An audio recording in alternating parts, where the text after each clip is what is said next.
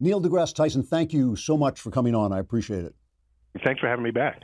You know, I got to tell you before we start, I have a million things I want to talk to you about, so I, I won't take too much time. But I just want to tell you how much I respect you. There'll be com- a thousand things per second. exactly. exactly. if you do the math. We, we, won't even worry about the speed of light or anything. Um, but, but I want to tell you how much I respect you for coming on this show and on Ben Shapiro's show. I know there are people who demonize you for showing up on, uh, on shows that that where they have opinions that they disagree with and maybe you disagree with. And I appreciate your bringing science to uh, my audience and uh, other people's audience as well. So I really think that. I'm delighted to. Without conversation, there is no civilization. Absolutely, so that's absolutely. How I, that's how I see it. So so much of, of news reporting about science is politicized and geared toward disaster, terrible things that might happen that are happening. What what are you thrilled about right now in in the field of astrophysics? What's happening that we don't hear about that's really a breakthrough and exciting? Yeah, just uh, just a comment about sort of disaster reporting. Yeah. Um, while there are some scientists who can thrive on that, it's mostly journalists who who are because you can get a bigger headline right if you're going to say that the world is going to end or that the asteroid is going to hit, and and that's not uniquely applied to science. That's applied to practically anything that goes on in journalism today, particularly when an article now appears online and then it becomes clickbait for some nearby ad that gets posted there. So there's been there's been a shift in the honesty of what actual threats are or have been in reporting, which is I'm concerned about that because some people only ever read headlines.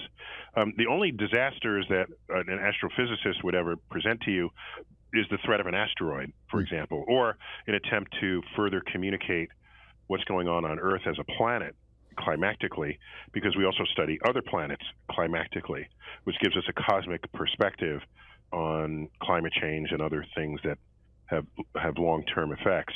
Uh, personally, for me, I, I, in the universe, I'm still I'm still uh, I'm still eagerly looking for a solution to what dark matter is in the universe. It's 85% of the gravity of the universe has no known origin but we measure its effect on everything else. And it's just a mystery. And then there's this thing we call dark energy, which is a mysterious pressure in the vacuum of space that's making the universe accelerate in its expansion against the wishes of the gravity of all the galaxies. And so both of those together, it, it's a profound state of ignorance that actually is quite exciting because if we solve that, it could solve a host of other things that have been perplexing us for so long. And one, uh, two last quick points to make. Another frontier, but this from biology, is how do we go from organic molecules to self-replicating life? Mm. That's another. That's a frontier in biology.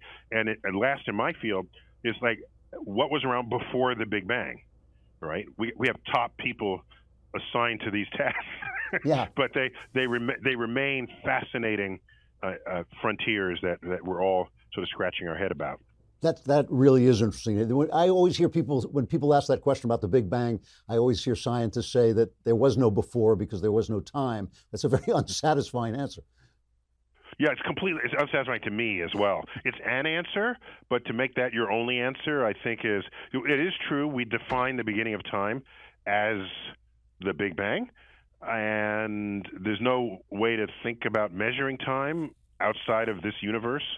So to say that there's a before the clock even existed might be a philosophical issue. It's like saying what is north of the North Pole? Yeah.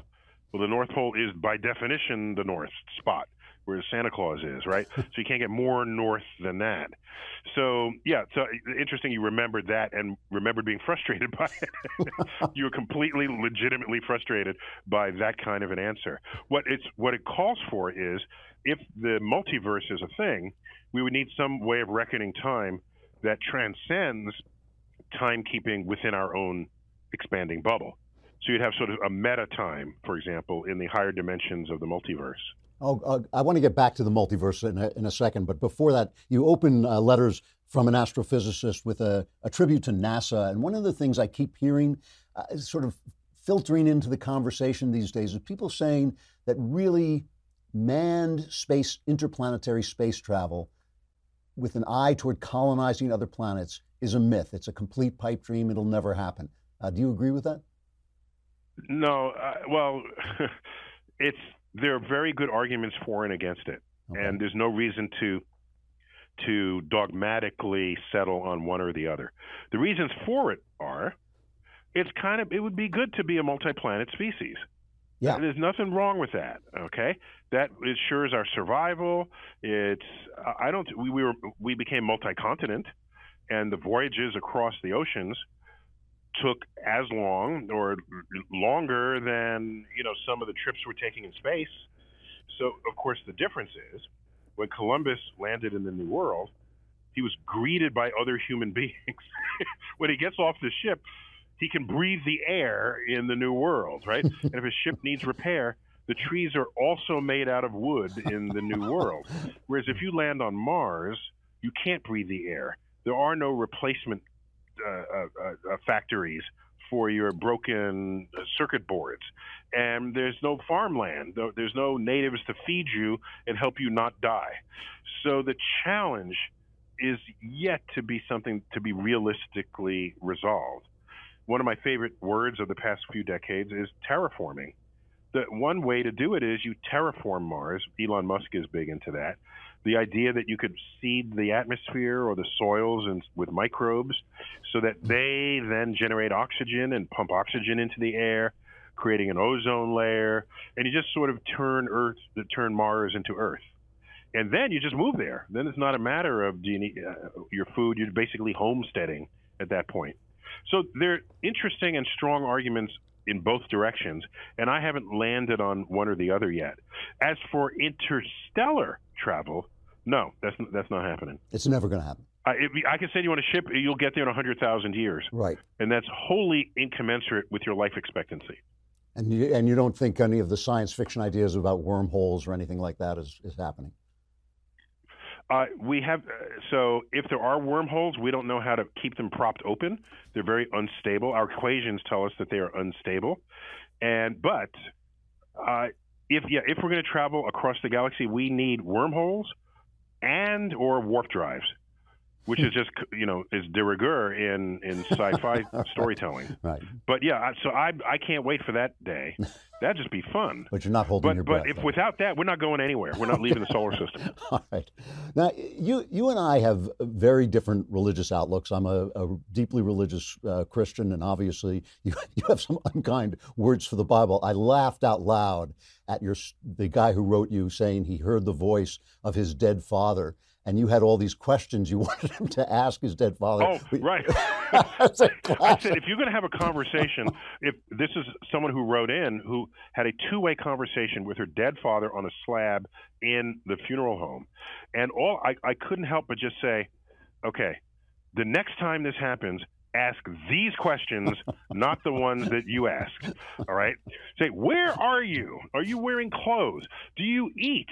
If, who makes the food? You know, ask ask questions that can give serious information from the other side. Um, otherwise, it's just not as useful. And and if and if she's really communicating with the other side, that would be extraordinary. Why not get evidence that could that could um, establish that definitively. It's, so it's such a science. Way, I don't think I make fun of the Bible. I, I, just reference it. If it makes something, it says something that's that's objectively false. I'll say so. Um, but I'm not. I, I don't. There's tons of religious people are not using this the Bible, the the, the Judeo-Christian Bible, as a textbook to understand the physical universe. Well, tons are saying the Bible is a place where I get spiritual, emotional, philosophical wisdom, but I'm not comparing it chapter and verse to, to, to nature, right? So it's not it's not really as big a problem as people want to say it is between science and religion. You know, I, I agree with this, but you, you make some really good points about uh, religious people sometimes replacing science with superstition. Perfectly fair. But it also seems to me that sometimes scientists go out of their way to avoid the simplest explanation, which is why I wanted to ask you about the multiverse. The multiverse, oh, sure. Uh-huh. the multiverse seems to me an un- unprovable theory that is supposed to answer the question of how we wound up with this completely unbelievable universe that we can understand, which seems uh, against mm-hmm. all odds. Isn't it? You know, they used to accuse religious people of having a god of the gaps, of filling in uh, places where there was no scientific information with God. But isn't that science of mm-hmm. the gaps? Isn't that filling in, like answering a question with something uh, completely unprovable theory, where you could just as easily say it had to do with a creator? So that's that's an excellent question. So a couple of things. First, it's never it's it's it's almost never good for a scientist to put forth an idea that cannot be tested. That's just not useful. It may be true, it may not be true, but if we can't test it, uh, we we'll move on to some other problems that are testable. Right? It's just a matter of the practicality of invested time. So I just want to say that. With regard to the multiverse, we didn't just pull that out of nowhere. All right. What happens is we learned about quantum physics that was discovered in the 1920s. Think of that as the physics of very small things. So atoms, molecules, atoms, and nuclei. Okay, there's a whole world down there that is behaving in ways wholly, entirely unfamiliar to us outside of our senses. Particles pop in and out of existence. I mean, it's a crazy world, but it's true. And in fact, the entire IT revolution is based on exploiting our understanding of quantum physics.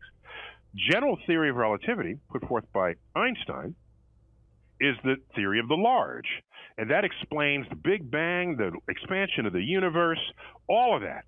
And it turns out those two understandings of the universe do not play well together in the sandbox.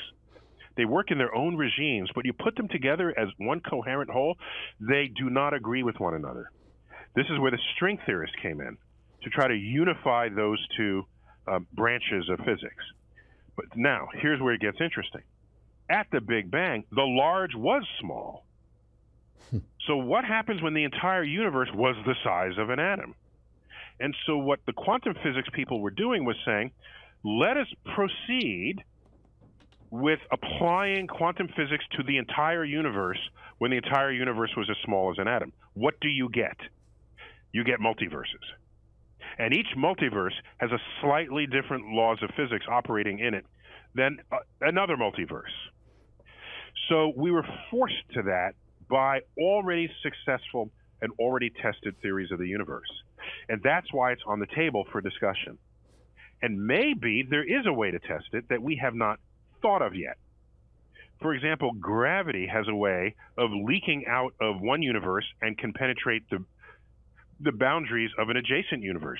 Could it be that dark matter in our universe is regular matter in an adjacent universe whose forces of gravity we feel hmm. across the, the boundary membranes between their universe and ours? Could it be? I mean, I'm just saying it's to propose something and in that moment not know how to test it should not mean to discard it entirely. You put it on the shelf, and maybe something will come along one day that will allow it to be tested. Maybe we'll master wormholes and you wormhole from one universe to another. Well, I, that I, would be dangerous, though, because if the laws of physics are slightly different, you could dissolve into a pile of goo because the charge on the electron no longer holds your molecules together, for example. So that would just be really dangerous, but that's the kind of thing you'd want to be thinking about. So no, we didn't just invent it just to make our just to make us happy. No, it followed out of already successful tested ideas. Well, that's the first time I've ever heard explained where it made any sense whatsoever. So I, I, I appreciate that. Neil deGrasse Tyson, the book is Letters from an Astrophysicist. Thanks so much for coming on. I really enjoyed talking to you, and I hope you come back. Thanks for that standing invitation. I'll be sure to take you up on it. All right, thanks Take a lot.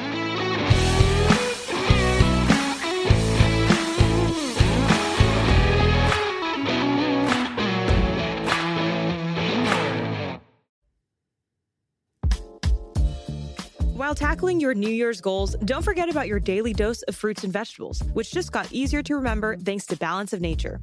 Their fruit and veggie capsules offer a convenient way to consume those essential nutritional ingredients daily.